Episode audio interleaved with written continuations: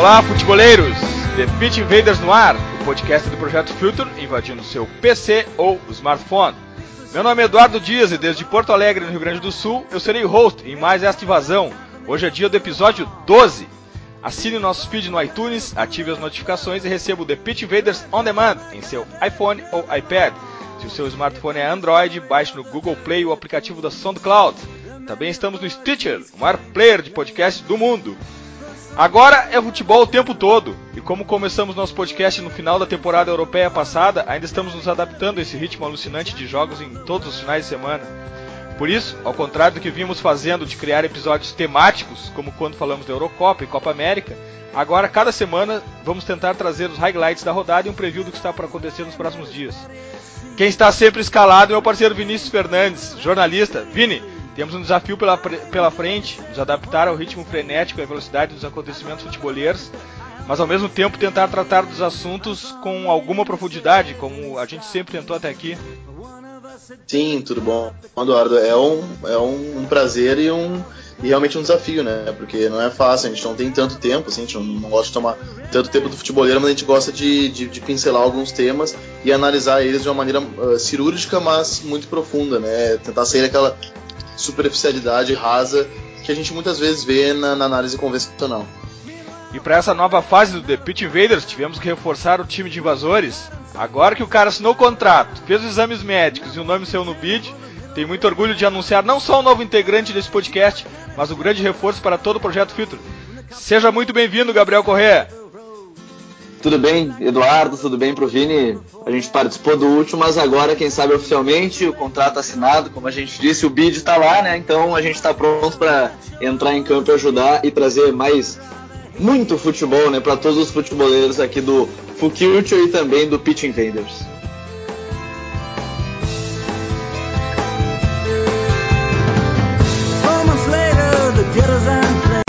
Está no ar mais um episódio do The Pitch Invaders, o podcast futeboleiro do Futuro.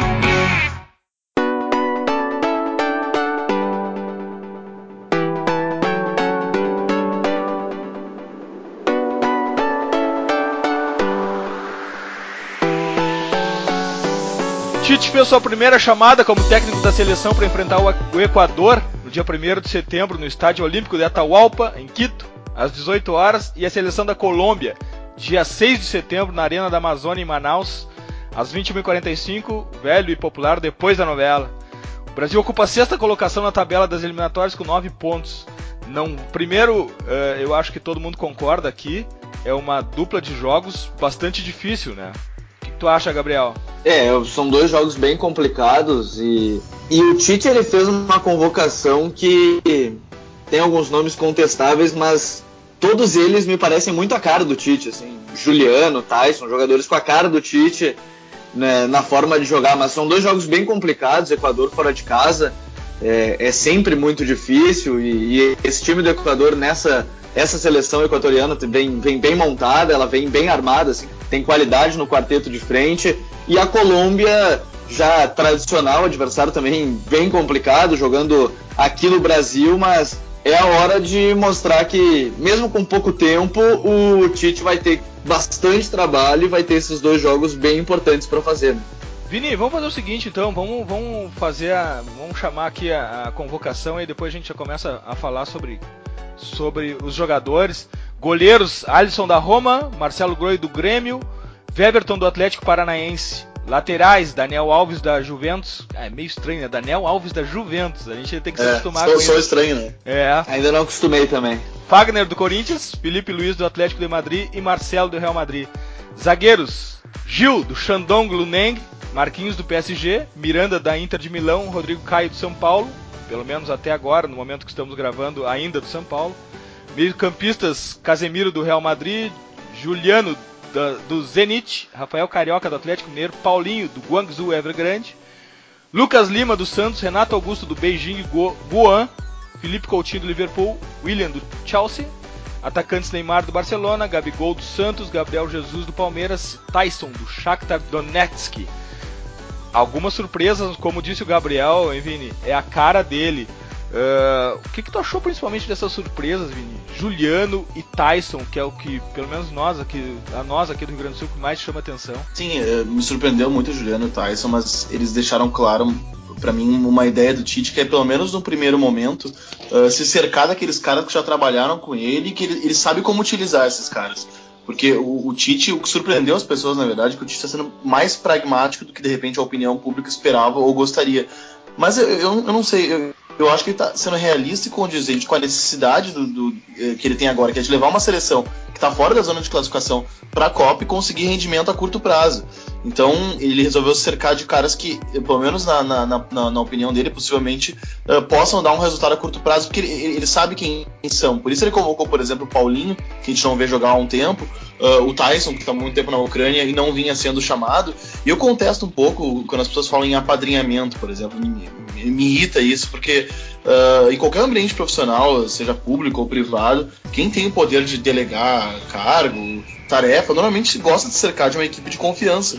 E isso é normal em qualquer ambiente corporativo, isso vale para o futebol também. E principalmente quando ele está chegando num terreno novo, né? E está chegando numa seleção, ele, ele, não trabalhou com muitos dos jogadores que eram convocados pelo Dunga, e ele resolveu convocar, pelo menos no primeiro momento, quem ele conhece. Eu contesto também uh, essa imagem que se diz que a seleção tem que reunir os melhores nomes. Acho que a seleção precisa ter um modelo de jogo e jogadores que sirvam para aquele modelo de jogo. Mais do que os 11 melhores, é preciso ter o melhor 11, né? Exatamente. Não, e a gente vê, a gente vê nesse modelo, por exemplo, ah, o Juliano, o Juliano é aquele meia que joga pelo lado, né? Que é difícil, ele, ele é um jogador mais raro de se ver, digamos assim, muito parecido com o Jadson do, do próprio Tite do Corinthians. E é mais ou menos ali que eu vejo ele jogando. E não que ele vai ser titular, porque tem o William do Chelsea, e no meio de campo aí, por exemplo, ele deve escalar aí o Renato Augusto, quem sabe, o Felipe Coutinho e aí o Neymar, mas são jogadores com características que o Tite gosta de jogar, aquele 4-1-4-1 dele já tradicional, muitas vezes até pragmático, que as pessoas, como o Vini disse, às vezes elas se surpreendem por um pragmatismo que o Tite tem, mas que na verdade todo mundo sabe que ele é bem pragmático muitas vezes. Ele prefere 1 a 0 do que o, o 5 a 4 é. por exemplo, que o Dorival, o Cuca, treinadores mais ofensivistas preferem. Então, não me surpreende porque parecem jogadores com características que o Tite gosta. Que sabem marcar, sabem armar, então vamos fazer essas duas linhas de quatro. Vai ter o Casemiro para provavelmente para começar jogando ali, fazendo a transição. Então, são nomes surpresos, mas que dentro do, do modelo do Tite não, não me surpreende é. tanto também. E uma coisa que eu acho que, que é importante ressaltar, que eu acho que as pessoas elas romanciam muito o Tite a figura do Tite. Isso me impressiona muito, porque as pessoas romanciam o Tite muito mais pela sua dialética, pela sua oratória, do que pelo seu trabalho. Porque, como o Gabriel disse, o trabalho dele, o resultado, o desempenho dos times dele mostra muita competência, mas pragmatismo também. A maneira como ele foi campeão da Libertadores pelo Corinthians, uh, brasileiro pelo Corinthians também. É, Vini, eu concordo contigo, mas essa visão que as pessoas têm é muito potencializada pelo discurso dele, pelo storytelling dele, né? Pela forma como ele, como ele conta a carreira dele, como ele se comporta, como ele se posiciona para pro público em geral. Sim, não, ele se expressa, super bem, assim, ele, ele, ele, é um cara que ele vende muito bem o produto dele, ele se relaciona muito bem, então as pessoas acabam romanceando muito a imagem dele. Eu acho que analisando ele pouco pelo trabalho dele, que é muito bom, ele é um treinador top para mim, o melhor treinador do Brasil, uh, e acabam avaliando muito ele pelo que ele fala, pelas entrevistas, enfim. Gabriel, goleiros, Alisson, Grow e Weverton são os teus goleiros? Ah, eu sempre vou ter o sonho do Diego Alves na seleção, mas eu acho que já passou também o momento. Ele me parece muito é, aquele caso que foi o Vitor em 2010, que todo mundo esperava a convocação e não aconteceu. Mas acho que não foge muito desses três. A gente tem até outros goleiros que, que podem ser convocados no futuro. O Everton, acho que muito mais coroação da Olimpíada dele, defendendo o último pênalti contra a Alemanha. O Alisson até foi reserva no último jogo da Liga dos Campeões da Roma, na, na eliminação para o Porto, mas foi titular em toda a pré-temporada. Mas eu acho que não foge muito disso. Eu colocaria o Diego Alves porque seria o meu camisa 1, mas não, não vejo outros. É, a briga é grande, mas não, não foge muito desses goleiros. Acho que todos acabam ficando um pouco no mesmo nível também. Vini, assim como toda toda toda convocação acabou, acabaram os laterais sendo conservadores também. Não tem muito o que fugir de Daniel Alves, Fagner, Felipe Luiz e Marcelo. Eu acho que essa posição ainda é de Daniel Alves por um lado e Marcelo por outro, né, Vini? Sim, isso é verdade. A única coisa que eu, que eu sinto é porque a, a lateral esquerda, o, o, Tite tem, tem duas opções. Ele tem uma opção de um lateral mais base, que é o Felipe Luiz, e o Marcelo, que é um cara que se projeta mais. E na lateral direita, o Brasil teve nos últimos anos na, na figura do Maicon, um cara lateral base, o Dani Alves, um cara mais ofensivo. O Maicon já não tem mais nível de seleção. E, e, o, e o Fagner me parece, apesar de ter evoluído muito defensivamente com o Tite, com o Mano, o Fagner ele me parece um lateral mais ofensivo, mais parecido com o Dani Alves. Eu não sei, eu senti de repente a falta de um lateral mais como o Fabinho, de repente, do Mônaco. Teus laterais estão todos aí, Gabriel?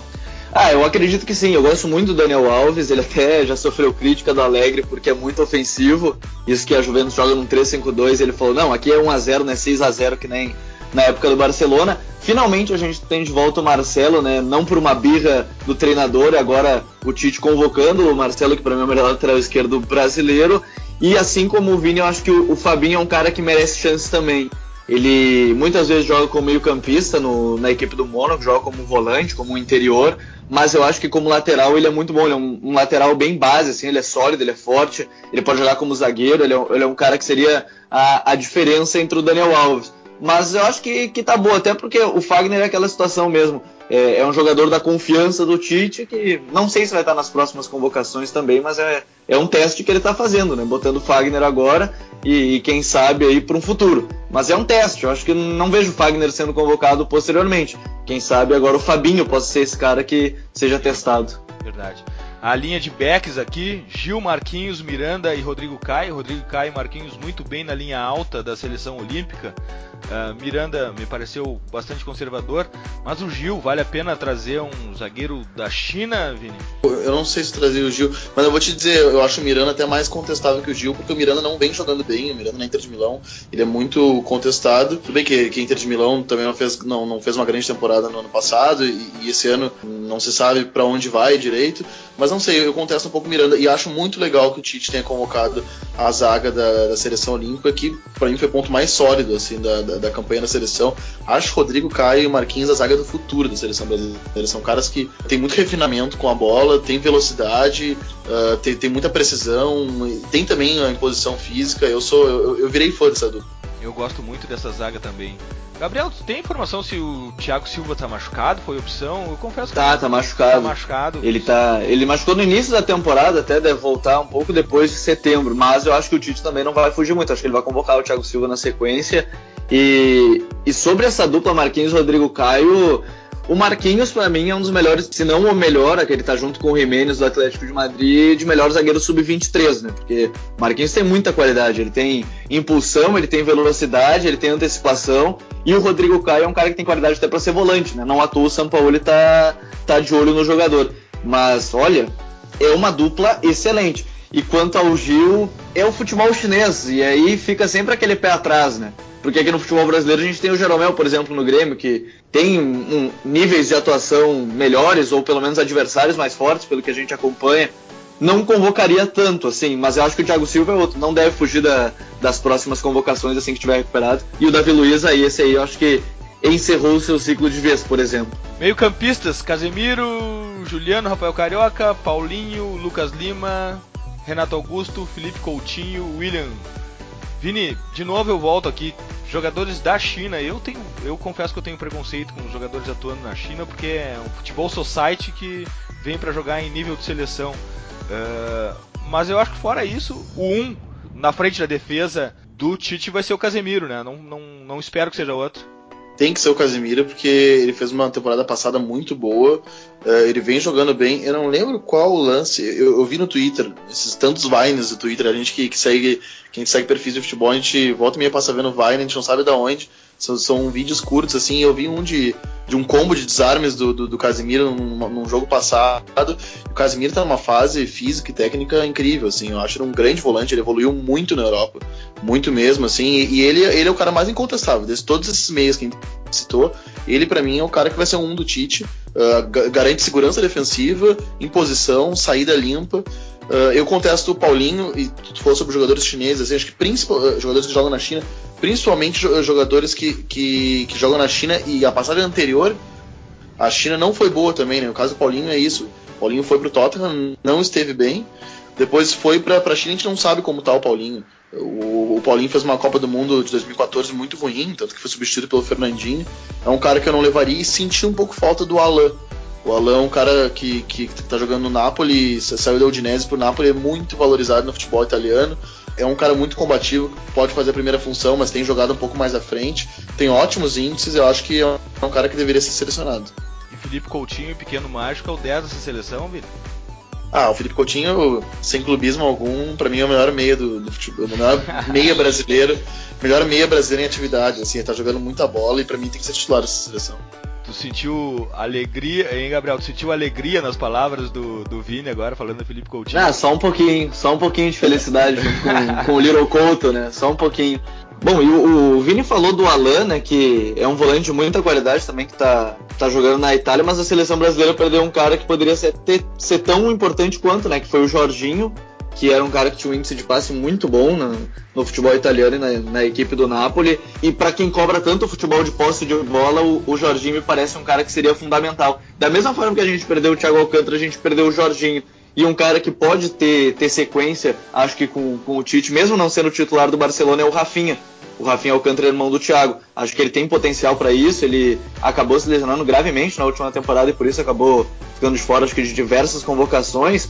E aí, mais na frente, quem me surpreendeu mesmo foi o Renato Augusto, que é um jogador chinês, digamos assim, joga no, na Liga da China, Superliga Chinesa, e foi bem nas eliminatórias na última rodada contra o Uruguai, onde ele fez inclusive um golaço. Ele foi bem nos Jogos Olímpicos, porque fazia saída de bola junto com o Alas, fazia saída de três ao lado do, do Marquinhos e também do Rodrigo Caio. Me surpreendeu muito positivamente o Renato Augusto, porque ele mostrou até um certo toque de liderança também por ser um cara mais experiente nos Jogos Olímpicos.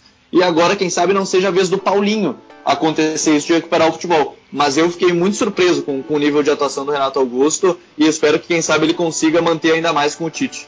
Com, sobre o Casemiro no Real Madrid, ainda falaremos de forma mais aprofundada em outros episódios sobre o Zinedine Zidane, em que todos esperavam um artista e está parecendo mais um operário na frente do Real Madrid e o Casemiro representa muito desse Real Madrid do Zizu.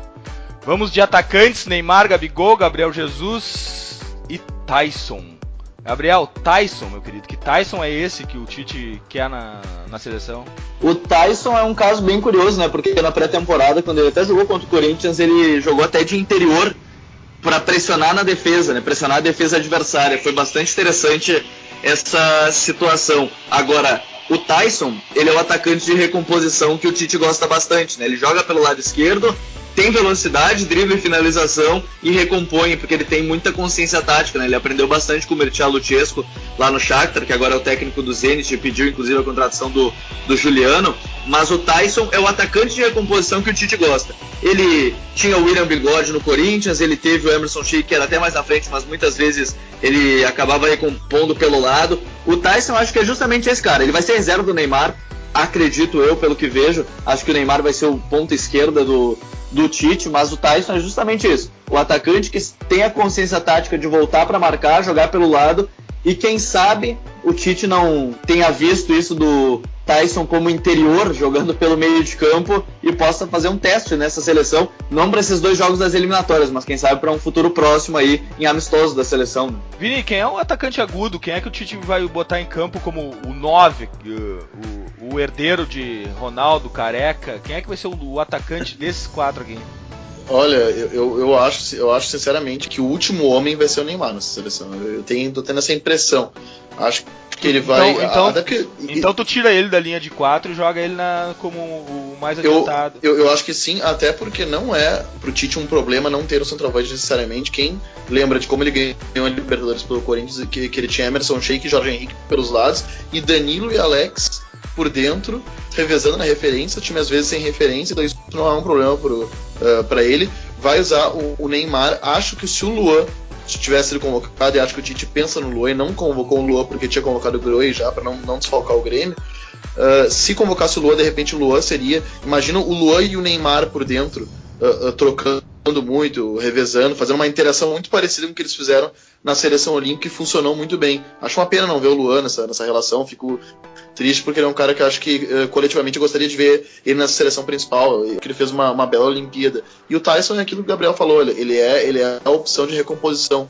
Ele, ele é o cara agudo que dá isso pro Tite, isso que o Tite tanto gosta de, de ver nos times dele. O Gabriel, o Luan não tá nessa convocação mais por questão política, afinal de contas o Grêmio joga nessa data FIFA, né? Porque por mérito ele tinha lugar aí tranquilamente, não tinha? Ah, tinha, foi o melhor jogador da, da seleção brasileira no, nos Jogos Olímpicos, ele mudou o time. E, e também eu acho interessante uma situação desses convocados que, para mim, o Gabriel Barbosa, o Gabigol, ele foi convocado por ser o nove mais diferente desses quatro, desses quatro atacantes, mesmo jogando na ponta direita no Santos, porque tem o Ricardo Oliveira e o Rodrigão, que são, são centroavantes mesmo de, do time. Se o Tite precisar de um nove mais centroavante, ele vai usar o Gabriel Barbosa. Eu acho interessante isso. Ele vai ter um nove diferente para o grupo, mas também vejo que o Luan deveria ter sido convocado no lugar do próprio Gabriel Barbosa, que foi taticamente interessante na seleção, mas não foi tecnicamente muito bem. Diferente do Luan, que foi bem nessa, nesses dois quesitos. Mas acho que o Luan vai estar nas próximas convocações, sem dúvida, é um jogador de muita qualidade. Não sei quanto tempo vai durar aqui no futebol brasileiro, sinceramente. O Grêmio fala em vender e, e ficar com ele até dezembro, mas é um jogador de muita qualidade. Vai tentar fazer o que o Palmeiras fez com, com o Gabriel Jesus com o Manchester City, que contratou e pega só em dezembro o jogador. O Luan acho que vai estar nas próximas convocações porque merecimento ele tem. Ele tem qualidade, tem inteligência, jogador muito tático, ele é muito inteligente também, muito bom tecnicamente. E o Gabriel Barbosa acho que é o mais curioso, acho que ele é o 9 diferente que o Tite vai ter no banco de reservas ou como opção. E aí a gente vai esperar, quem sabe, se ele não vai achar um outro 9, se ele não vai descobrir um outro jogador. Quem sabe o Pato aí no Vila Real não comece a deslanchar, mas enfim, eu acho que ele tem opções diferentes. Ele vai ter esse 9 móvel que é o caso do Neymar, pode ser o Gabriel Jesus, e vai ter um 9 que pode ser um pouco mais fixo, que é o caso do Gabriel Barbosa, o Gabigol. Bom, a gente vai falar ainda muito sobre a seleção do Tite nos próximos episódios, durante todas as eliminatórias.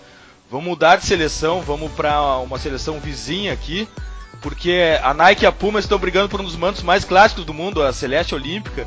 E essa semana veio à tona, inclusive, uma, um posicionamento do Godin, o capitão da seleção, se referindo ao fato de que a Puma está oferecendo 5 milhões de dólares pelos próximos 7 anos para estampar a logomarca na camisa celeste olímpica, enquanto que a Nike oferece 24 milhões de dólares pelo mesmo período, o que pareceria fácil de decidir se a gente analisasse só a matemática. Não é tão simples assim, porque assim como em toda a América Latina, as questões que envolvem grana e federações de futebol são sempre bastante obscuras e no Uruguai não é nada diferente. Afinal de contas, quem gerencia o contrato da Puma, atual fornecedora com a Federação Uruguaia, é a empresa Tenfield, que também é dona dos direitos de transmissão do campeonato nacional e que o dono dessa empresa é o principal empresário dos jogadores uruguaios e quem faz a, a, a ponte com a Europa desses jogadores uh, do Uruguai uh, para o resto do mundo. O nome do, do empresário é Paco Casal. Ontem, no dia de ontem, os clubes decidiram que aceitam a proposta Nike. Agora a Puma tem alguns dias para equilibrar a proposta ou ultrapassar essa proposta, se quiser ficar com a Celeste Olímpica. Nessa queda de braços entre jogadores e clubes, o empresário o principal empresário do Uruguai acabou perdendo, pelo menos por enquanto, enquanto não aparece uma nova proposta aqui no, no Brasil, Vini, aqui na América Latina, na verdade, nunca as coisas são tão simples assim.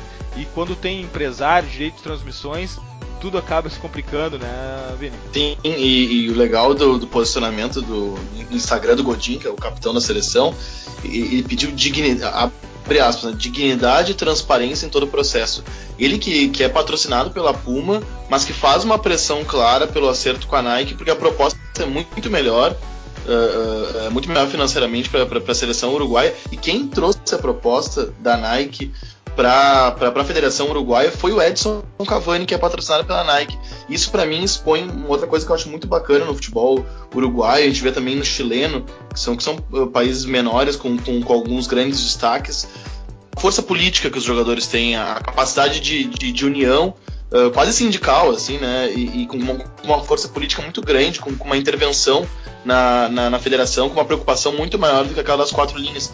Talvez não seja o ideal, né? O jogador não deveria estar se preocupando com isso, mas, mas impressiona, né? Esse envolvimento dadas as devidas proporções, eles fazem algo que o bom senso tentou aqui no Brasil, né? Mas lá eles fazem essa pressão porque eles querem a melhoria do, do futebol uruguaio financeiramente aqui, como o Vini disse, é um país pequeno e que não tem tanto poder aquisitivo, né? E olha que legal quando um capitão se expõe assim, vai para a público, apresenta uma nota oficial e o último parágrafo é literalmente esse.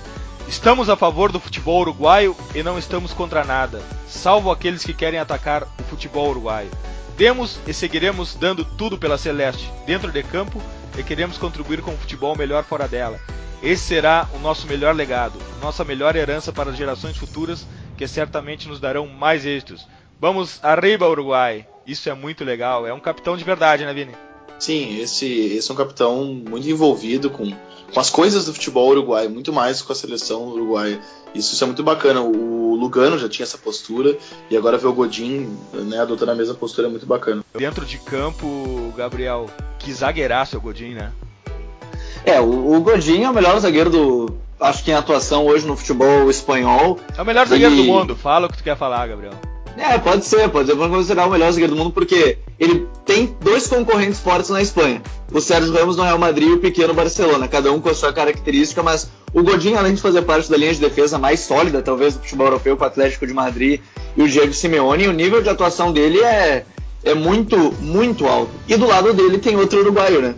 José Maria Jiménez, que tem tudo para seguir os passos do Godin e ser um zagueiro, olha, se não o melhor, certamente entre os três melhores do mundo na posição. Ele vai brigar, ele vai brigar forte ali. E o Godin, liderança, tecnicamente, fisicamente, ele é um cara muito acima da média e briga com um cara que é companheiro de seleção, que é o Soares.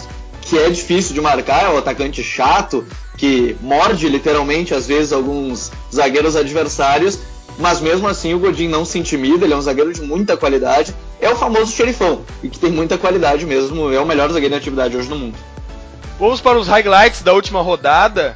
Uh, eu trago como o, um destaque do que passou nessa última semana a eliminação da Roma para o Porto. Uh, foi uma autodestruição da, da Roma, né? A gente não pode também tirar aqui o mérito do Nuno Espírito Santo, o treinador do Porto, mas a Roma decepcionou muito, né, Vini? O que, que tu achou dessa eliminação da Roma? Eu, eu fiquei bem surpreso, porque ela voltou com. Ela voltou bem viva, assim, e, e, e a, Roma tinha, a Roma montou um bom time, né? Para mim, eh, ela, ela, ela, talvez tenha investido menos que a Inter de Milão, por exemplo, mas ela era uma potência que possivelmente vai estar na próxima Champions League e na continuidade do trabalho do Spalletti, que fez um, um bom final de ano. Então a, a Roma vinha numa, numa curva ascendente então me surpreendeu bastante essa eliminação.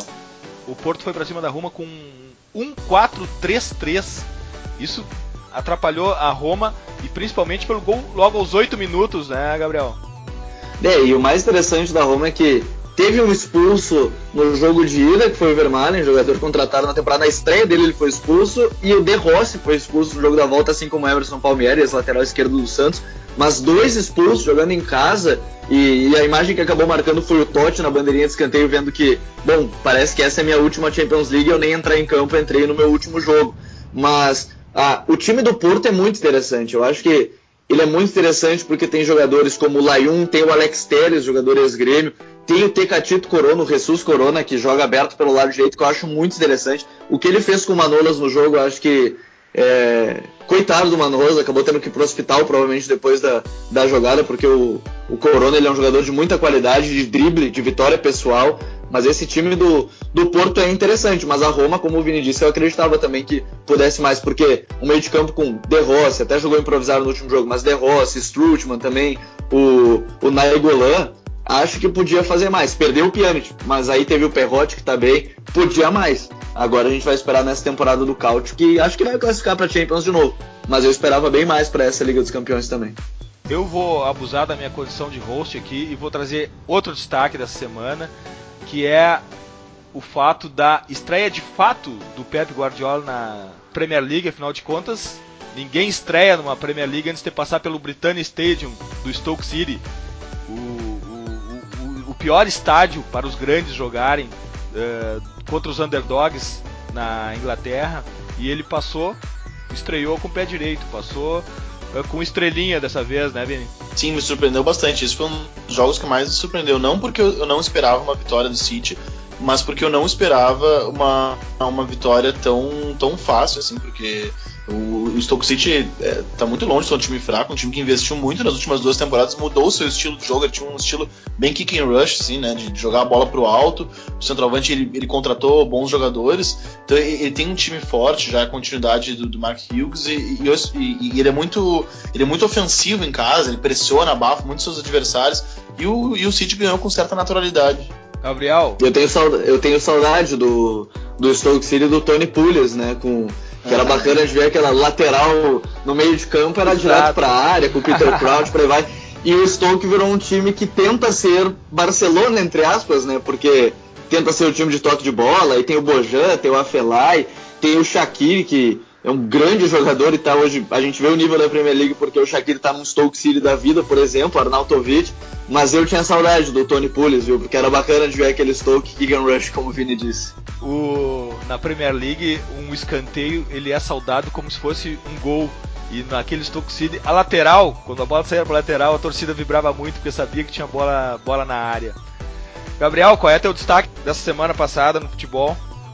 O meu destaque foi por conta da eliminação da Ajax também da, da Liga dos Campeões para um time, para o Rostov, lá da Rússia, que foi um time que quase foi rebaixado duas temporadas lá na Rússia, fez uma excelente campanha, foi vice-campeão na Rússia, mas o Ajax já é tradicional na, na, Liga dos Campeões, até hoje anunciou a venda do goleiro Silensen para o Barcelona, enquanto a gente grava aqui nosso podcast, mas é um time que me surpreendeu porque negativamente o Ajax, porque tem jogadores de qualidade, tem o Bazor no meio de campo, tem um centroavante como o Milik, que tem muita qualidade, tem tudo para ser um, um, baita centroavante aí a nível de, de, grandes clubes do futebol europeu, mas tomar 4 a 1 na Rússia, como foi no jogo da volta, me surpreendeu muito, me surpreendeu muito negativamente esse time do Ajax. Não sei como é que vai ser a reformulação, já perdeu o campeonato é, a Eredivisie na temporada passada por PSV do Felipe Cocu e agora a gente vai ficar na expectativa, porque tem jogadores de qualidade. Agora vai perder muito dinheiro porque cai numa fase de playoffs ainda da Liga dos Campeões.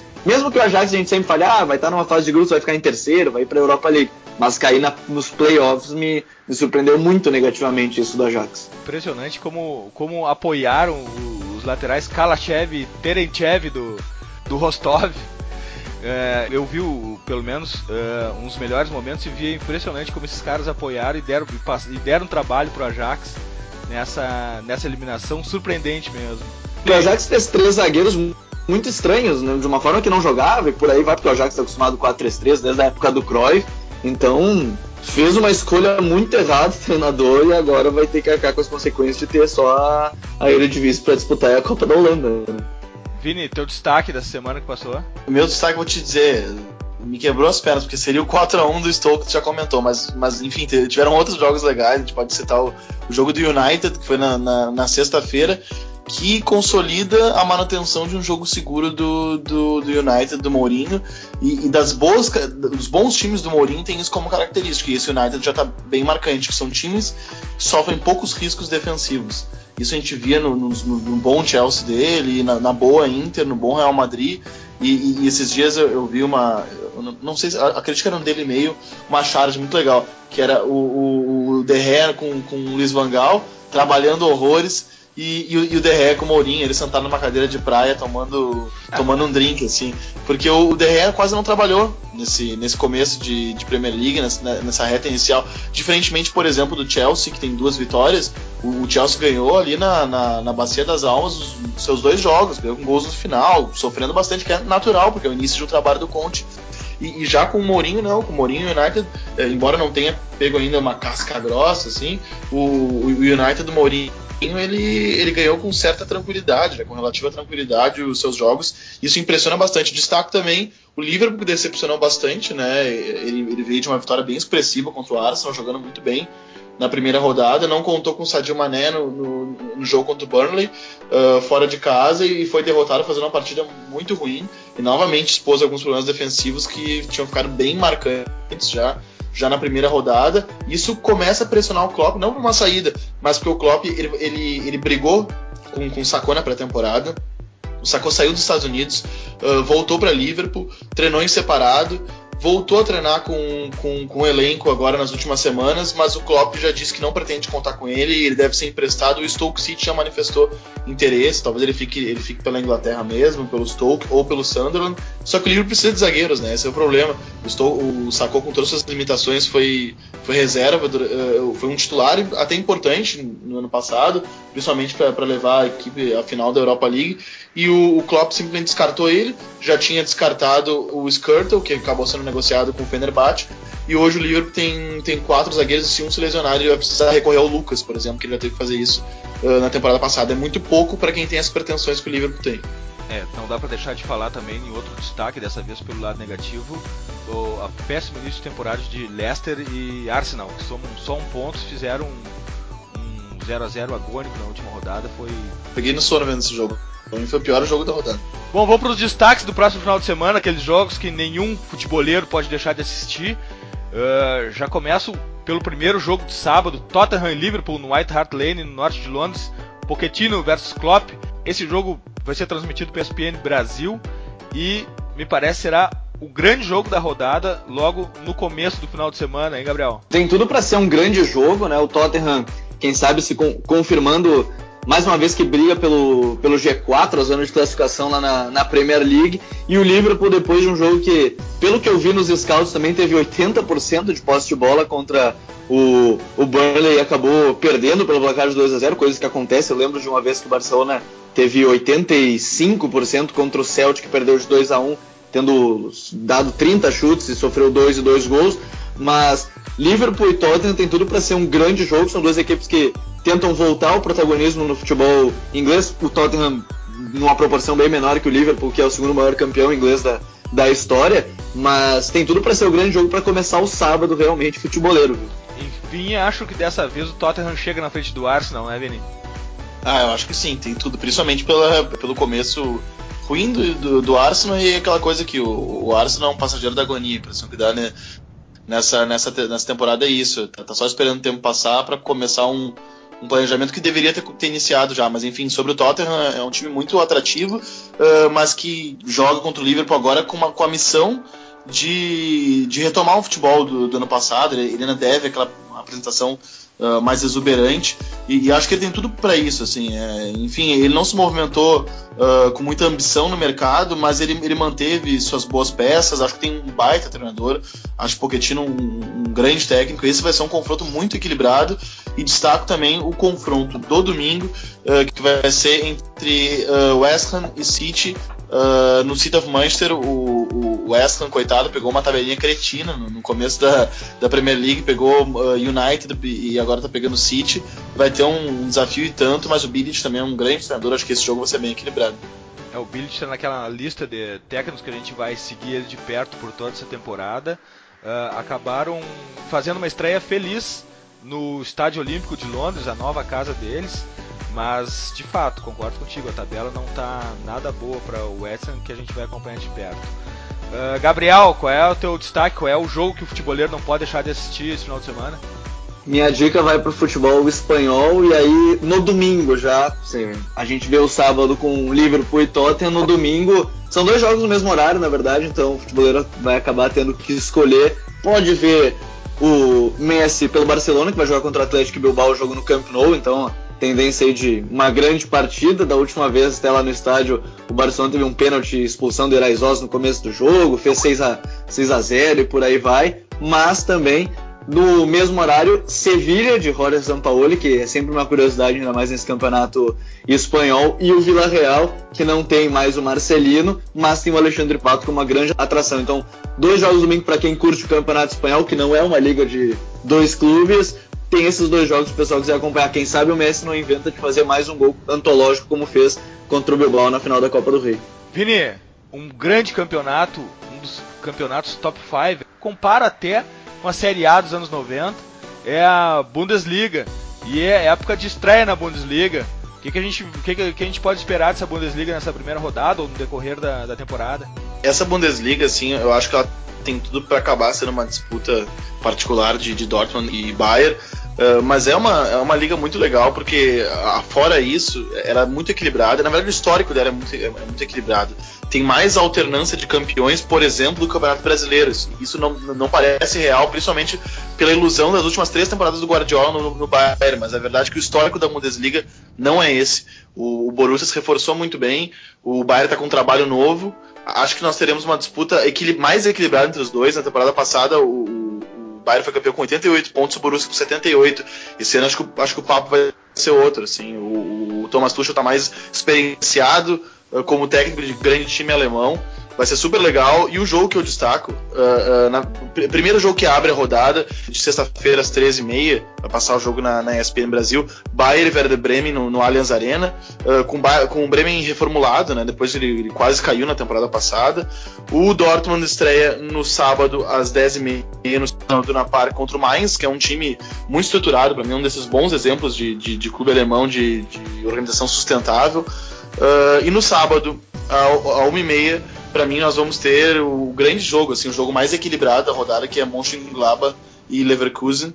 O jogo vai ser no, no, no Borussia Park, provavelmente vai estar lotado, no estádio com capacidade para 50 mil Tá sempre lotado. São dois clubes muito organizados, muito bem treinados. Uh, ficaram em, em, terceiro, o Leverkusen em terceiro e o Mönchengladbach em quarto. Eu acho que eles têm tudo para se classificar para Champions esse ano. Acho que acho que eles vão brigar logo atrás. Acho que eles são os dois, dois times estão um patamar atrás de, de Borussia e, e Bayern de Munique. Mas são equipes muito legais de ver jogar. Acho que vai ser um jogo, um jogo bem bacana. É, como a gente já falou no episódio passado, olho no Bayer Leverkusen de Roger Schmidt. Acho que esses caras têm vaga em alguma Copa Europeia ao final dessa temporada. Gabriel, algum destaque da Bundesliga? O meu destaque fica por conta, na verdade, de um jogador que eu gosto muito e que saiu do Barcelona agora e sem qualquer tipo de clubismo vou acompanhá-lo, que é o Alen Halilovic, um croata, que foi para Hamburgo agora e muita gente já falava dele, chamava. Eu odeio essas coisas que fazem, mas é, chamavam de novo Messi, Messi croata e por aí vai, porque ele é canhoto, joga para o lado direito. Mas ele jogou no Rijon na temporada passada, no Sport Rijon, foi bem e agora vai para o Hamburgo, que se não briga por grande, não tem grandes pretensões na Bundesliga, ele pode ser, quem sabe, o grande destaque da, da equipe. Ele já fez gol na, na DFK Polka, né, na, na Copa da Alemanha, já fez na, na, última rodada. Eu vou ficar de olho nele e vou ficar de olho também um pouco no Hamburgo, que vai, já brigou para não cair nas últimas temporadas. Quem sabe agora com o Halilovic não possa sair dessa situação, quem sabe um meio de tabela já. E, e, e o Halilovic, a transação foi, foi bem interessante, porque o Barcelona vendeu, entre aspas, o Halilovic. Uh, se não me engano, o Hamburgo pagou algo como 18 milhões de reais, algo assim. Só que, na verdade, com, com, com um passe fixado para o Barcelona, o Barcelona pode comprar por uma quantia X. Então, é aquela coisa, é quase um empréstimo. Assim, o Barcelona, é, igual o Denis Soares, né? Igual fez com Sim. o Denis Soares no Vila Real. Exatamente.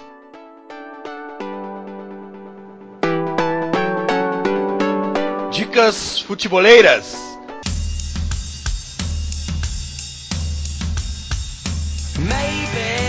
A dica de hoje é o blog da Wisecout, o software de análise de desempenho mais completo que eu conheço. É usado pela maioria dos grandes clubes do mundo. O blog é muito profundo e faz análises muito densas. E no último post, que eu recomendo muito, por favor, futeboleira, passe lá e dê uma olhada, é como Guardiola, Emery, Sampaoli e De Boer constroem suas linhas defensivas. É ouro puro esse blog e o conteúdo dele. Vini, qual a tua dica futeboleira da semana? Minha dica futeboleira é Futebol Planejado. É um, é site quem, é, quem me segue no Twitter deve volta e meia ver dando uns retweets nos caras. E não é de graça, é futebolplanejado.com. Eles fazem um trabalho de prospecção, de análise de atletas que é digno de equipe de análise de desempenho profissional mesmo, desses clubes brasileiros. É muito bacana, eles dissecam o jogador e, e, e tem um índice de acerto que é realmente impressionante. Para mim é, é a prova de que uma análise séria, quando ela é criteriosa, assim, muitas vezes ela dá resultado. E agora, foi ontem, eles fizeram um, um post sobre o, o, o Berril, lembrando, lembrando que eles, eles, eles fizeram uma análise sobre o, o, o volante, uh, uh, Berril não, Barrios, perdão, que era jogador do Tolima e foi contratado pelo Boca Juniors. Eles estão observando o jogador desde março, ele está no, no, no, no, Tolima, e todas as, as valências, as qualidades, eles comprovaram agora com ele contratado pelo Boca. Então esse site volta e meia antecipa bons valores, futebolplanejado.com, recomendo. Vini, graças. Valeu, mestre. Até a próxima. Gabriel, tua dica futeboleira da semana? A minha dica dessa vez vai ser um livro, o livro Febre de Bola, do Nick Hornby, para quem curte aí muito futebol. O, o, Nick fez o seu primeiro livro com o Febre de Bola, é um filme que também inclusive virou filme de, de sobre o Febre de Bola, que é um torcedor do Arsenal que acaba levando tudo na sua vida de acordo com o futebol. Se o Arsenal tá bem, ele tá de bom humor, ele tá feliz, ele tá na sua vida mais tranquilo. Mas na época que o Nick escreveu o livro, mais os anos 80, um pouco antes do, do grande Arsenal dos anos 90, ele acaba dizendo que a sua vida está um saco porque o Arsenal não ganha. Então, é um torcedor que acaba levando tudo da sua vida, ele acaba entrando tanto no clube que ele, ele se sente parte do clube de acordo com o seu humor e de acordo com a fase. O livro é da Companhia das Letras, o Febre de Bola do Nick Hornby, e aí eu adquiri ele na cultura, na livraria cultura, mas é muito bacana para quem curte futebol e para quem é torcedor do Arsenal e também sente que quando não ganha fica mais triste, eu acho que é um livro bom aí para todo futeboleiro, tá bom? É, esse livro é fantástico e não só para torcedores do Arsenal, para todos os futeboleiros, porque quem torce por algum clube de futebol, eu acho que vai se, se enxergar na É só trocar o nome, né? É só trocar o nome. Uh, eu conheço um torcedor colorado que é mais ou menos parecido com o Nick Horby e sua paixão e a sua febre de bola pelo Arsenal. E é um livro fantástico e ele também não deixa de fazer alguma crítica na mudança do futebol durante todos esses anos que ele acompanha, desde de, de quando ele começou aí ao estádio pelas mãos do pai dele até aos últimos anos. Esse livro ainda é da década passada, mas ele teve uma reedição agora no, no, por volta de 2010. É um livro fantástico mesmo, por favor, leiam. Graças, Gabriel, seja bem-vindo. Agora sim, um Pitch Invader. Agora, oficialmente, contrato assinado, anúncio feito. E vamos aí trazer muitos destaques para esses futeboleiros, aprender muito durante cada Pitch Invader aqui no nosso podcast. Valeu! Não esqueçam, The Pitch Invaders, o podcast do Projeto Future, está no iTunes, no Stitcher e no SoundCloud. Assine o nosso feed. Lembrando que todas as trilhas que rolam aqui estão na nossa playlist, hashtag WeLoveFootball, do Future FC no Spotify. Deem uma olhada também na melhor galeria de futebol culture do Instagram, no perfil Filtro FC. Siga-nos no Facebook, Instagram, Spotify e Twitter, arroba FC. Abraço e até a próxima invasão, The Pitch Invaders!